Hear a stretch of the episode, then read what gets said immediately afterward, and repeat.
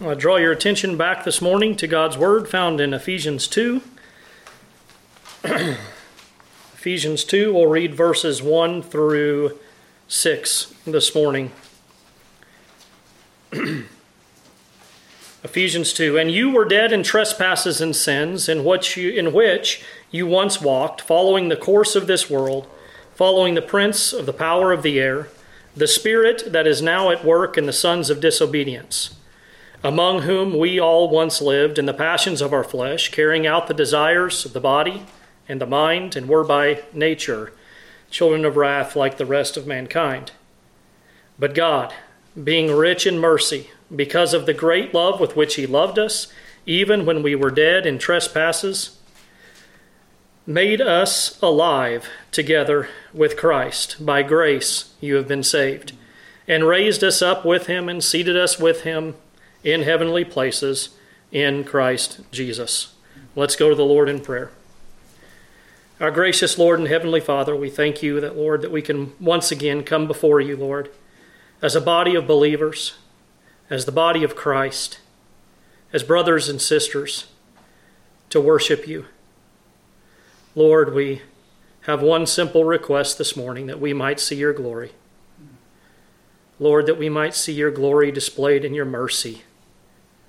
We might be, see your glory displayed in, in your love and in your grace. And Lord, in seeing something of that great glory this morning, that we might bow and we might worship. Lord, open your word up to us this morning. Give us eyes to see and ears to hear. In your name we pray. Amen. well, I don't really have an introduction this morning. I think the introduction to what we're looking at this morning is what we dealt with last Sunday. The first three verses of Ephesians 2, which we've just read, uh, as the introduction to what we're going to be dealing with. I think sometimes it's it's important for us to realize the state that we're in, what we have been brought out of, the position that we have where we once started. Sometimes it's more meaningful to understand life when we have tasted something of death, when we have, in some small manner, been given knowledge as to what we have escaped. My grandfather uh, fought in World War II. He was uh, he was a medic in uh, the army, and he was uh, went in France. Uh, my understanding is he was very secretive about all this, but my understanding is that he fought during the didn't fight. He uh, he was one of those that didn't carry a gun, but he was a medic even during the Battle of the Bulge, is my understanding. Well, he told a story, one of the few stories that he related to us about his time during World War II, was that he was supposed, he and his unit were supposed to have been moved via railroad. And something happened that they got tied up and weren't able to get on that train that train that they were supposed to have been on was blown up. Everyone perished. I think that's something of what we see here this morning and what we have seen last week, what we are saved from. How much more valuable does life seem when we know what it is that we've been rescued from or saved from, or that that hangs over us, this wrath of God, that by His mercy and His grace have been put upon another. So let's look here this morning. We now come to the part of Paul's letter in verse 4 where there is a most glorious turn in what Paul is dealing with here. A much needed remedy for a deadly diagnosis, a cure for the corruption of mind and soul. As for the present, one commentator noted, as for the present paragraph is concerned, the tragic account of man's forlorn condition is finished. The main idea of the section we are dealing with was never reached in verse 1 or 2. of this chapter. The text we deal, dealt with last week, verses 1 and 1 through 3 of Ephesians 2. It was but digging the foundation, so to speak, for the main idea which first must first be addressed prior to this glorious display that we see and that we will begin to see here in our text this morning. The you here that we read of in verse 2, that includes, excuse me, verse 1 of chapter 2, the you that we read of, includes not only the saints in Ephesus, Ephesus but the saints elsewhere and, and even us. And these that he is writing to, the you here, must not be left hanging on a cliff's edge. The reader must not be left in a state of wrath and torment that verses 1 through 3 produce. When there is rescue that is over the horizon. And it makes its way to us in verse 4. It is high time to be brought from despair to joy, from misery to felicity, from the destitution of death to the liberation of life. What we have seen in the preceding verses, verses 1 through 3, is that which is true of all mankind, setting up for us the desperate condition of all mankind that, are, that has fallen in sin. Here it is that we find ourselves as well, and I do believe that had Paul, our author, closed out his letter in verse 3, if he had done nothing but laid out and laid open our desperate condition to us, shown us what a dreadful condition we are in, with the punishment and wrath of Almighty God upon us, such is our case that we deserve this wrath, and it's due to us by our state and, and even by our nature, we read of in verse 3 we would be left with hopelessness.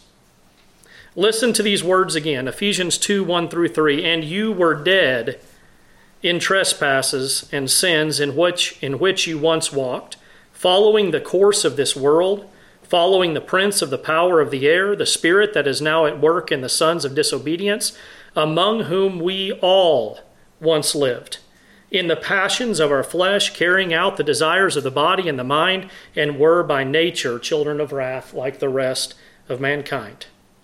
If left here, we would be utterly and hopelessly despairing. But here is exactly where we find the words, but God. Here is a happy turn, a joyous pivot, a beam of hope as one says, as one of the commentators called it, a beam of hope. Breaking out now to poor prisoners. Here is the richest vein and the deepest mine laid open for us, which even the angels long to see. What is going on with the redemption of God's people? There is no redemption for fallen angels, but there is mercy for the people of God. Ponder that. There is no redemption for angels, but He has made a way whereby we might be redeemed. That we maybe have, might have mercy and grace. It is a mind, we read, that is of God. And it tells us, but God who is rich in mercy. It's like a bottomless storehouse, the deepest vein shining bright in the utter darkness of the darkest mine. That's where he puts us in verses 1 through 3, doesn't it? Down in the deep bowels of the earth in the darkness, and here he shines a brilliant light. Did you find yourself thinking last week, is there any good news? Is it all deadness, all wrath, all sin, and all trespass? Do you remember the revival that we talked about several weeks ago on the Isle of Lewis, there in 1949. Do you remember the movement of God's Spirit amongst this large group of people on this secluded island in Scotland? Do you remember the young lady that came to the church along with those six or seven hundred people that gathered? And this is about 11 o'clock at night.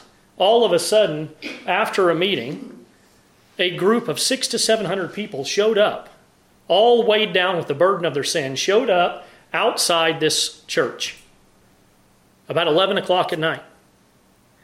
And there was a, a, a lady that came, an educated young lady, And she was awakened to everything that we read about in verses 1 through 3. And it weighed her down. And when the minister got up to speak in the pulpit, he found her lying on the floor of the pulpit. And she was crying out, Is there mercy for me? Is there mercy for me? Is there mercy for me? Fear gripping her under the load of her sin. Burdened down by the unbearable weight of her sin, seeing her condition and her abject misery at being under that load felt herself alienated from God and under his wrath, crying out in search of a remedy. We have good news for one who is searching for mercy. A bright, shining light of hope. A joyous declaration found here in our text, but God. Is there mercy for me? She asks. But God. But is there mercy for me? but God? Is there mercy for me, but God who is rich in mercy? Young lady, we could tell her, here is freedom from your burden. Here is your relief. Yes, you are dead in trespasses and sins. Yes, you are following the course of this world. Yes, you are following the prince of the power of the air living in the passion of your flesh, carrying out the desires of the body and the mind. By nature, yes, you are a children of wrath, like all the rest of us, but God, who is rich in mercy. Well, what is mercy? It is a desire to help the miserable. A desire to help the miserable. It is the willingness to show compassion to those who you are able and have authority to punish. God has the right, the authority, and the power to punish the guilty, but He's rich in mercy. It is God Almighty not giving us what we deserve, not giving those whom He chose what they deserve the children of wrath not receiving what is theirs by what they deserve. Paul says in 1 Timothy 1:13, he describes himself like this: "Though formerly I was a blasphemer, a persecutor and an insolent opponent to God." That's the way he describes himself. Guilty and under the wrath of God, but Paul tells us, "But I received mercy." Listen to the, to, to the rest of this thought as Paul draws it out in 1 Timothy 1 13 through 17.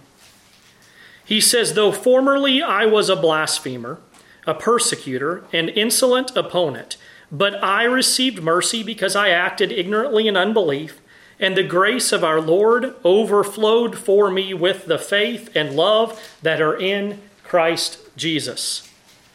The saying is trustworthy and deserving of full acceptance that Christ Jesus came into the world to save sinners, of whom I am the foremost. But I received mercy. For this reason, that in me, as the foremost, Jesus Christ might display his perfect patience as an example to those who were to believe in him for eternal life, to the King of the ages immortal, invisible, the only God, be honor and glory forever and ever. Amen. Paul can't help when he understands the mercy and the grace that's been bestowed upon him, he can't help but break forth into doxology when he reflects on this.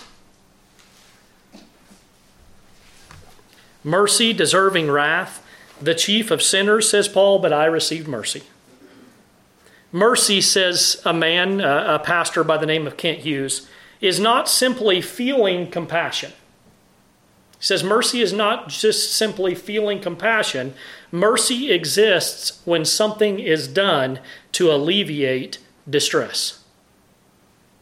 When something is done to alleviate distress. Turn with me to Exodus.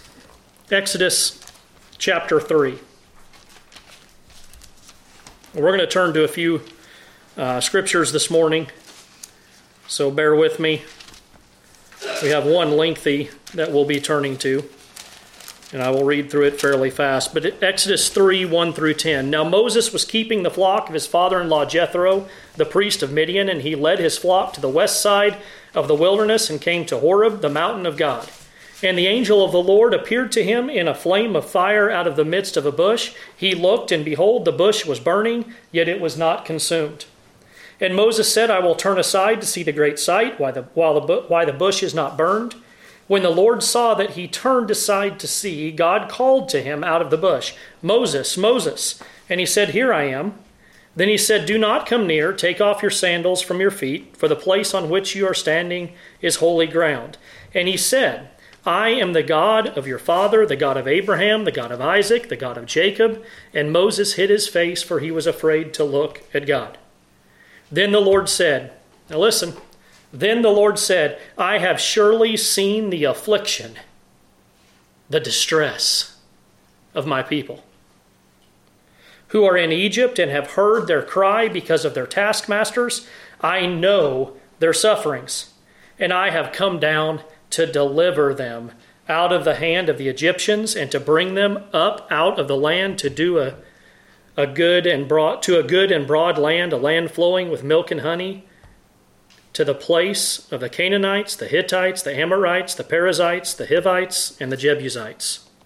And now, behold, the cry of the people of Israel has come to me, and I also I have also seen the oppression with which the Egyptians oppress them. Come, I will send you to Pharaoh, that you may bring my people, the children of Israel, out of Egypt.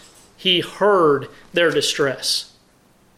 And he not only had compassion upon them, he made a remedy for their distress. He made a way to alleviate their distress. He showed them mercy. Here we see what Kent Hughes is saying not simply feeling compassion, but something being done to alleviate the distress. Mercy takes away misery. Mercy takes away misery. And it's not mercy alone that we read about in this mercy, but because of the great love with which He loved us. Look at Ephesians 2, verse 4. But God, being rich in mercy, because of the great love with which He loved us. This takes us all the way back to the love of the Father we find in chapter 1, where Ephesians 1 4 through 5 tells us, even as He chose us in Him, that's in Christ, before the foundation of the world, that we should be holy and blameless before Him in love. He predestined us for adoption to Himself as sons through Jesus Christ according to the purpose of His will. In love, He predestined us the foundation of this mercy that we read about, but God, who is rich in mercy, the foundation for that is the steadfast and sure love of God. Turn with me to Psalm 107. Let's look at this in a very, very practical manner. And I'm going to read through this because we're going to read quite a few verses here. We're going to read 1 through 32 of Psalm 107. I want you to focus on the alleviating the distress and the cause for the mercy that uh, that alleviating the distress that doing away with the distress giving them help in the time of their misery being the love of God. As we read through this. Oh give thanks to the Lord for he is good for his steadfast love endures forever. Let the redeemed of the Lord say so, whom he has redeemed from trouble and gathered in from the lands and from the east and from the west and from the north and from the south. Some wandered in desert wastes, finding no way to a city to dwell in, hungry and thirsty, their soul fainted within them. Then they cried to the Lord in their trouble, and he delivered them from their distress. He led them by a straight way till he reached a city to dwell in. Let them thank the Lord for his steadfast love, for his wondrous works to the children of men. For he satisfies the longing soul, and the hungry soul he fills with good things. Some sat in darkness and in the shadow of death, prisoners in affliction and in irons, for they had rebelled against the words of God and spurned the counsel of the Most High. So he bowed their hearts or bowed their hearts down with hard labor. They fell down with none to help. Then they cried to the Lord in their trouble, and he delivered them from their distress. He brought them out of darkness and from the shadow of death and burst their bonds apart. Let them thank the Lord for his steadfast love, for his wondrous works to the children of man. For he shatters the doors of bronze and cuts in two the bars of iron. Some were fools through their sinful ways, and because of their iniquities suffered affliction. They loathed any kind of food as they drew near to the gates of death. Then they cried to the Lord in their trouble, and he delivered them from their distress. He sent out his word and healed them and delivered them from their destruction. Let them thank the Lord for his steadfast love and his wondrous works to the children of man and let them offer sacrifices of thanksgiving and tell of his deeds and songs of joy. Some went down to the sea in ships, doing business on the great waters. They saw the deeds of the Lord, his wondrous works in the deep, for he commanded and raised the stormy wind, which he lifted up the which he which lifted up the waves of the sea. They mounted up to heaven, they went down to the depths, their courage melted away in their evil plight. They reeled and staggered like drunken men and were at their wits' ends. Then they cried to the Lord in their trouble, and he delivered them from their distress. He made the storm be still, and the waves of the sea were hushed. Then they were glad that the waters were quiet, and he brought them to their desired haven. Let them thank the Lord for his steadfast love, for his wondrous works to the children of men. Over and over again, we see here the mercy of God, born about under the foundation of his steadfast love for his people.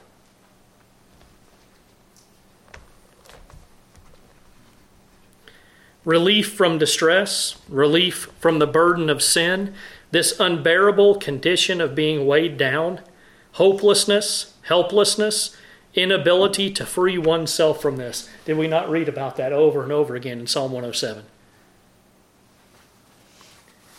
Oh, but because of steadfast love, he delivered us from our distress, rescued us from our lost condition, taking away the misery of our lostness and deadness to him.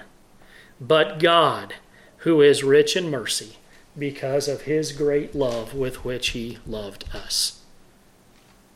There was once a man in L.A. Uh, who was in misery. He was a homosexual. He was a leader of the Hollywood Gay Pride Parade. Uh, diagnosed with and dying of AIDS, and he was in fear of death. Felt the burden of the unbearable weight of sin, and he feared to die in that condition. And he asked, Where can I go to find relief? Where can I go to find mercy in my time of need?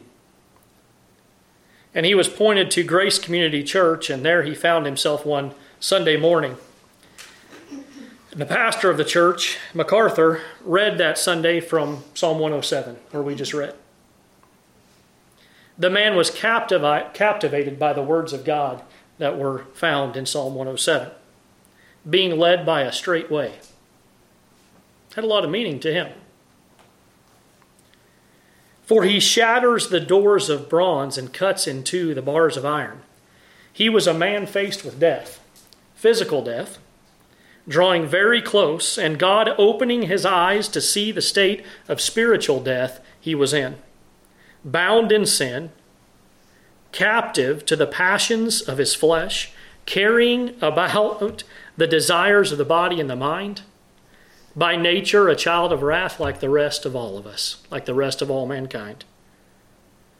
But God, who is rich in mercy, because of the great love with which He loved us, Almighty love arrested that man that day in the hearing of what took place in Psalm 107.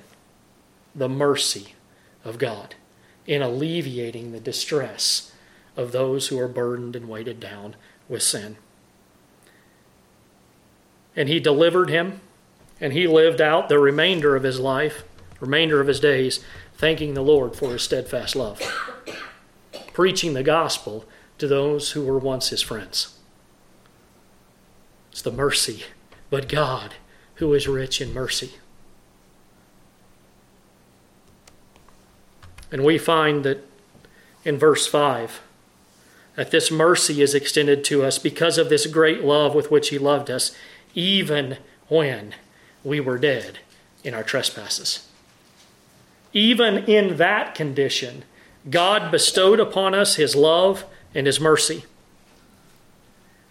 Paul here goes back to the reminder so that he reminds the reader of what they were. This is something that we must never lose sight of. We must never lose sight of the fact that we are sinners saved. We're sinners saved. We were dead in trespasses, even when we were dead. The ones God's mercy and love and grace has been bestowed upon are ones who are no longer overcome with despair because of it. No longer in deadly anguish regarding their sin and their trespass, they are nevertheless constantly pointed back to the fact that this is what we once were. This is to show us the immensity of this love, the greatness of this love the vastness of this love which pours mercy upon the ones who deserve none of it. Ian Hamilton states it like this From one perspective, the greatness of God's love is seen in the objects of his, of his love. He loved us even when we were dead in trespasses. Romans 5 6 through 8 says, For while we were still weak, at the right time Christ died for the ungodly. For one will scarcely die for a righteous person, though perhaps for a good person one would dare even to die, but God shows his love for us in that while we were still sinners, Christ died for us. This is the greatness of his love. Not like the worldly love, where one might die for a good man, but never think of dying for an evil man. Christ died while we were yet sinners.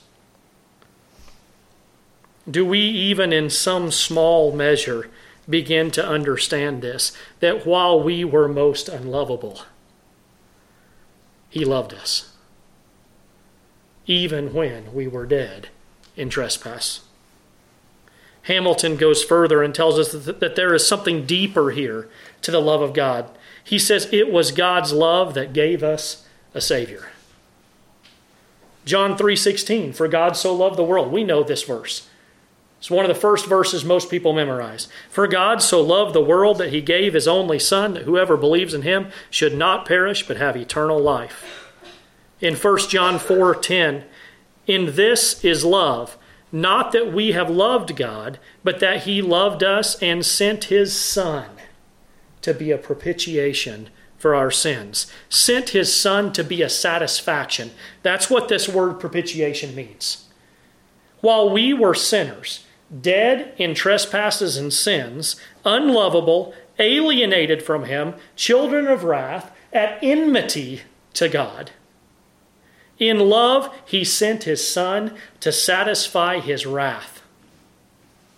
He sent his son and poured out his wrath on him. Our substitute, Christ Jesus, bore our sins on the cross, bearing the shame, ridiculed, treated as though he himself was sinful so that we might be reconciled to the Father at the expense of his son. Herein is love. Romans 8:32 He who did not spare his own son but gave him up for us all. This is a love that will transcend anything that the world has to offer and can even begin to think of. How do we know that this is a true book and not man's a figment of their imagination? Man could never come up with something like this. This is of God. There is nothing in us deserving of this love, nothing at all, but He displayed it to us, loved us, even when we were undeserving, even when we were dead in trespass. And in love, He made us alive together with Christ.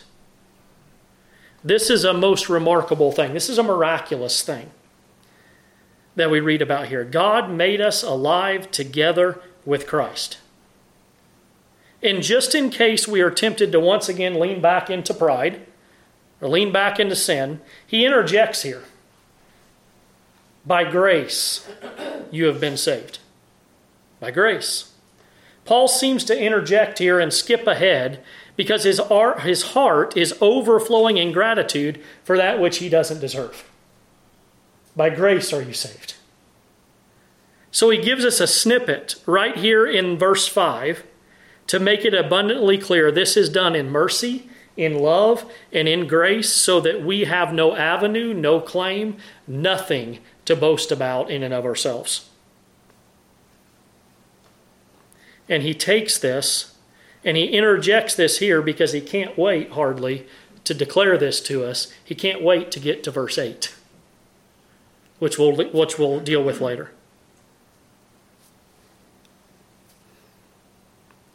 He then goes on to finish the thought he started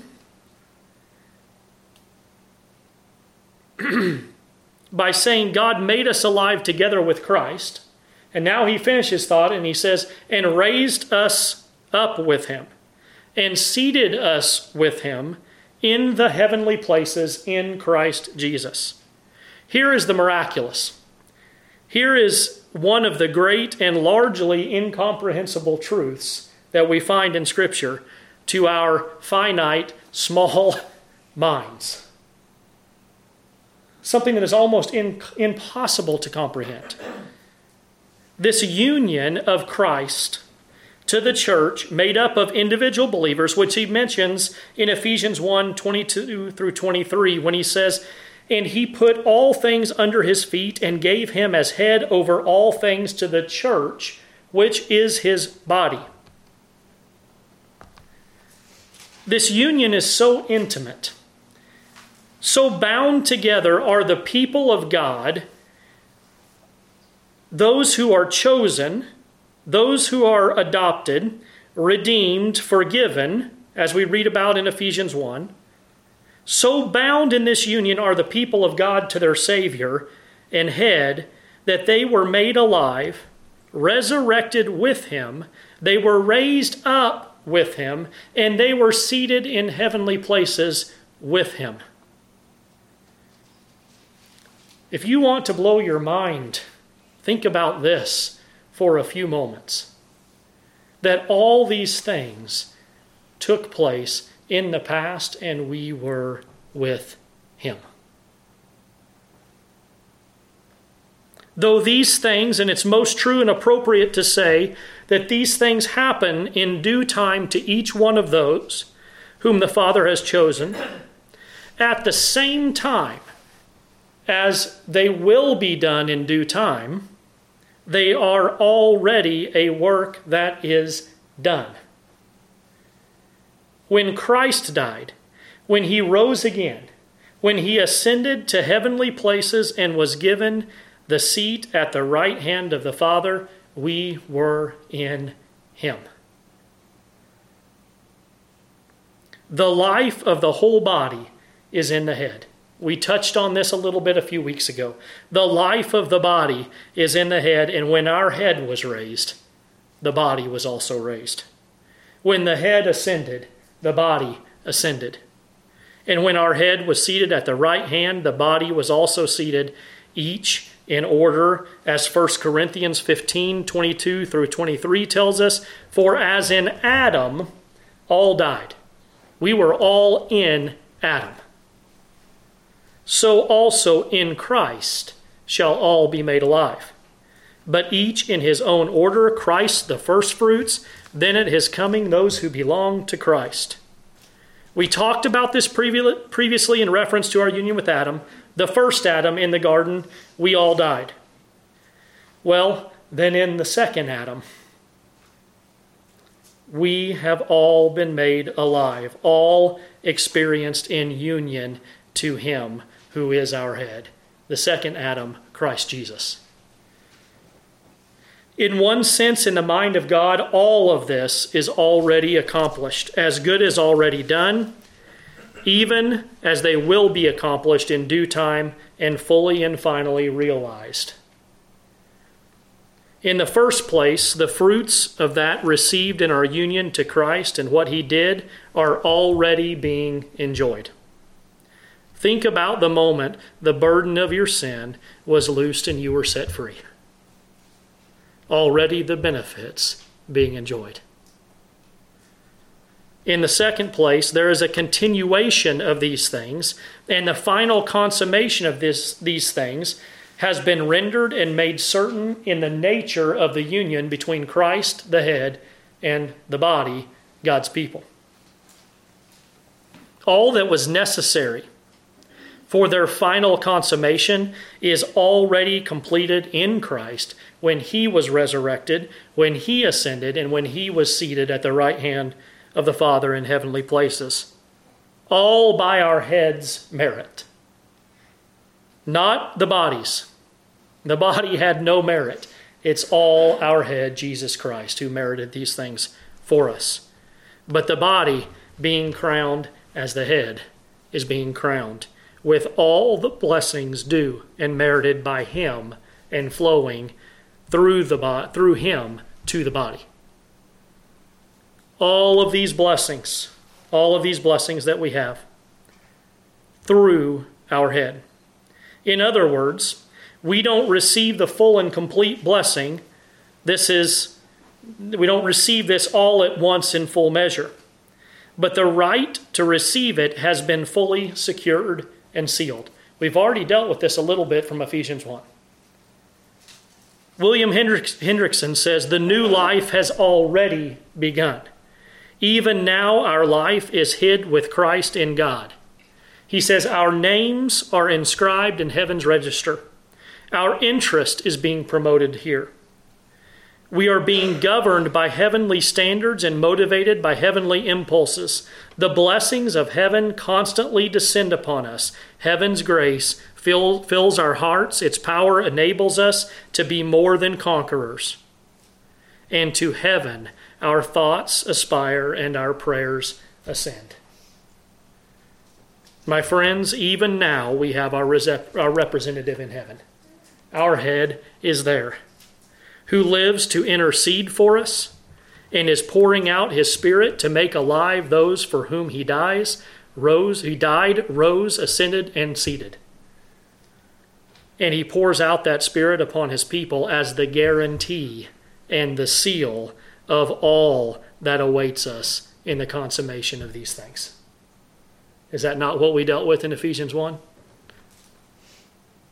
Think of the significance and the implications of this for us, God's people. We are no longer of this world. It's hard when you live in this world if you think of yourself as belonging to this world. We no longer belong to this world. Philippians 3:20 says but our citizenship is where? It's in heaven and from it we await a Savior, the Lord Jesus Christ. Colossians 3 1 through 3 says, If then you have been raised with Christ, seek the things that are above, not the things that are down here on earth. but seek the things that are above where Christ is, seated at the right hand of God. Set your mind on things that are above, not on things that are on earth.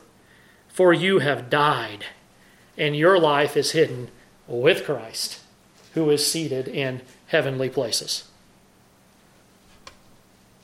And since we are no longer of this world, we are no longer subject to the prince of the power of the air no longer in subjection to Satan.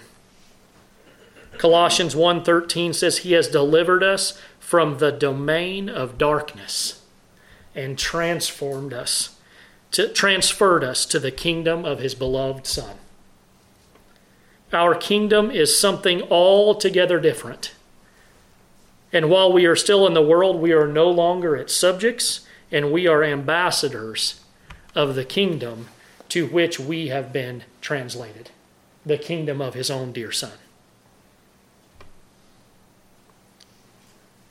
Even now, though we often don't live as such, and it's to our great shame and unfaithfulness that, that we who are saved in reality are currently reigning with him.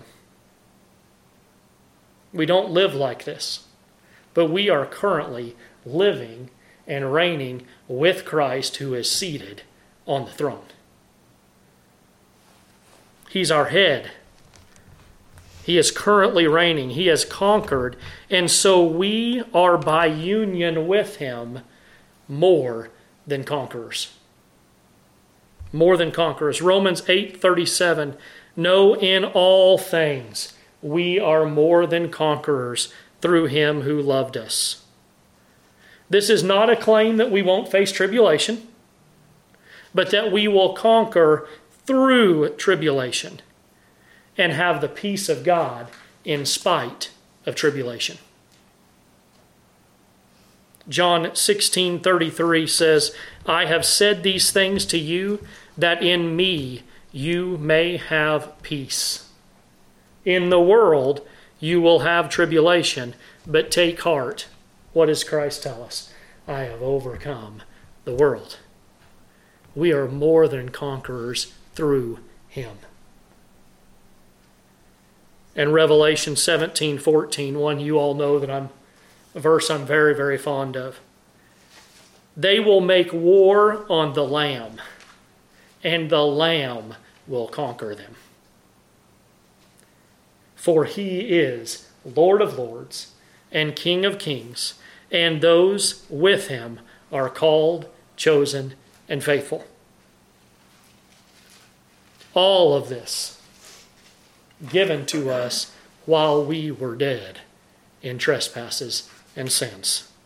God made us alive, bestowing mercy and grace to hell deserving sinners through Christ.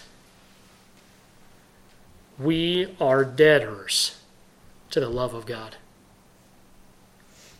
We're debtors to the mercy and the grace which flows out of his glorious sovereign love.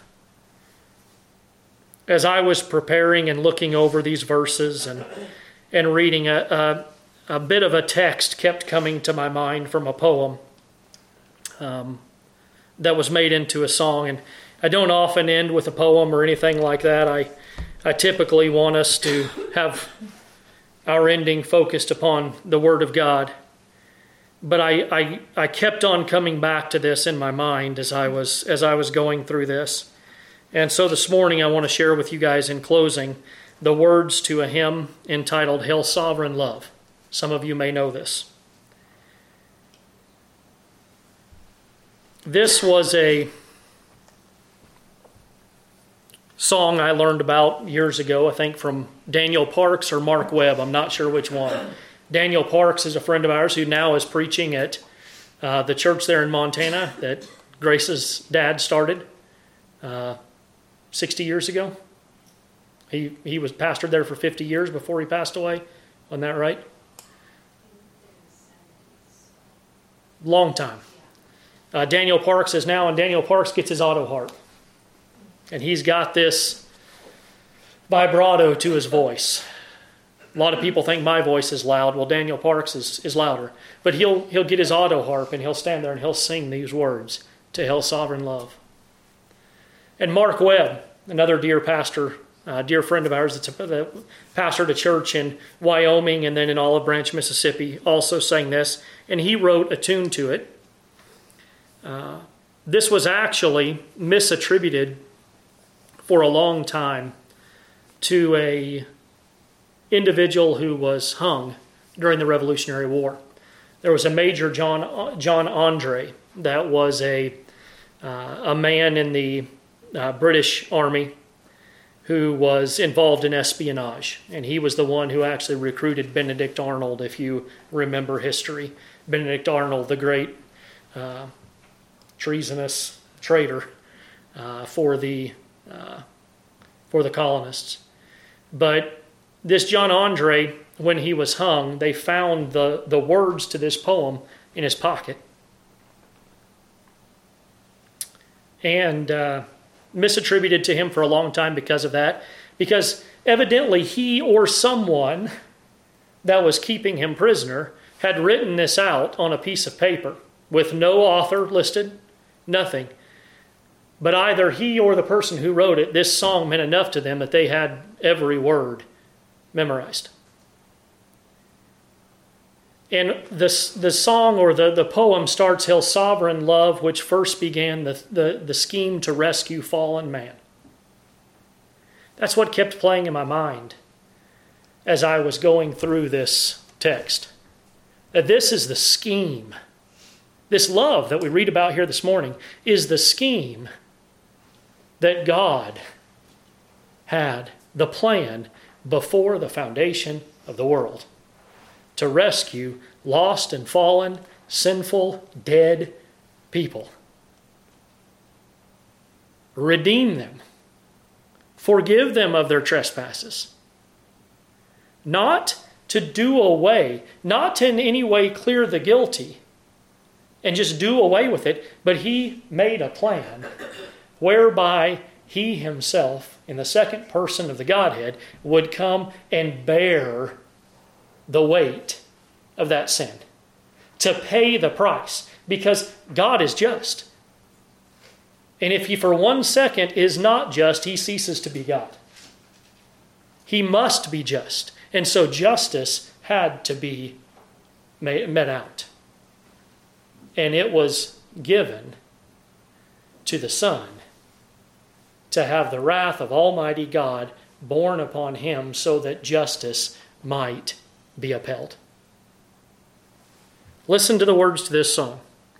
Hail, sovereign love that first began the scheme to rescue fallen man. Hail, matchless, free, eternal grace that gave my soul a hiding place. Against the God who rules the sky, I fought with hand uplifted high despised the mention of his grace, too proud to seek a hiding place.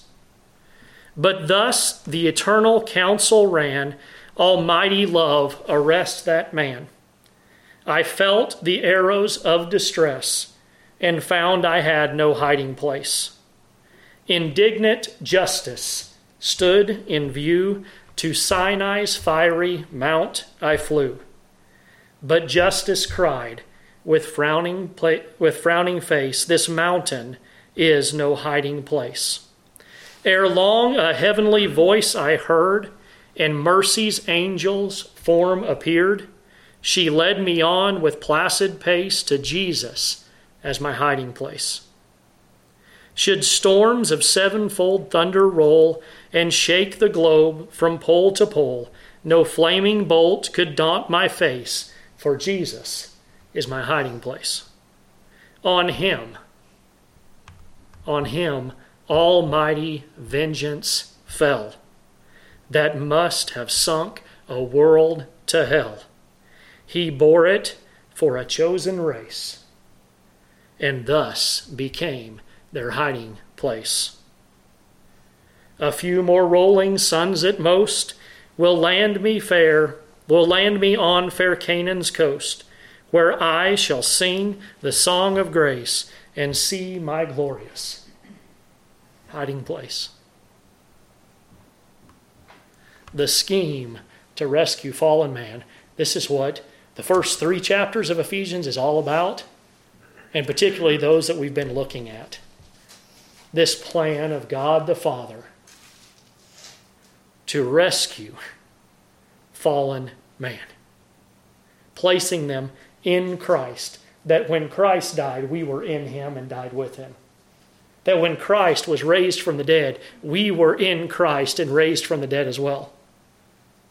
That when he ascended and seated himself at the right hand of the Father, that there we find ourselves also, and will one day, eternally, be in that place where we will sing this song of grace and see our glorious hiding place. Let's go to the Lord in prayer.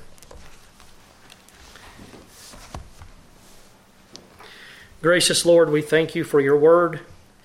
We thank you for the truth that we find in it. We thank you for your grace and your mercy and the love that you have, which bestows that grace and that mercy upon us, Lord. We thank you for the mercy that we, we receive and you helping us in our distress, you alleviating that distress and not giving us what we so justly deserve.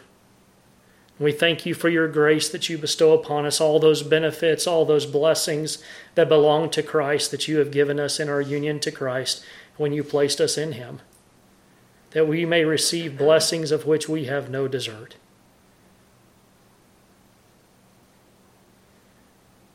Lord, we thank you. Thank you for your word that reveals these things to us. Lord, give us grace that we may meditate upon them, that we might draw closer to you in gratitude and thankfulness for the great work that you have done. It's in your precious and holy Son's name we ask these things and pray to you. Amen.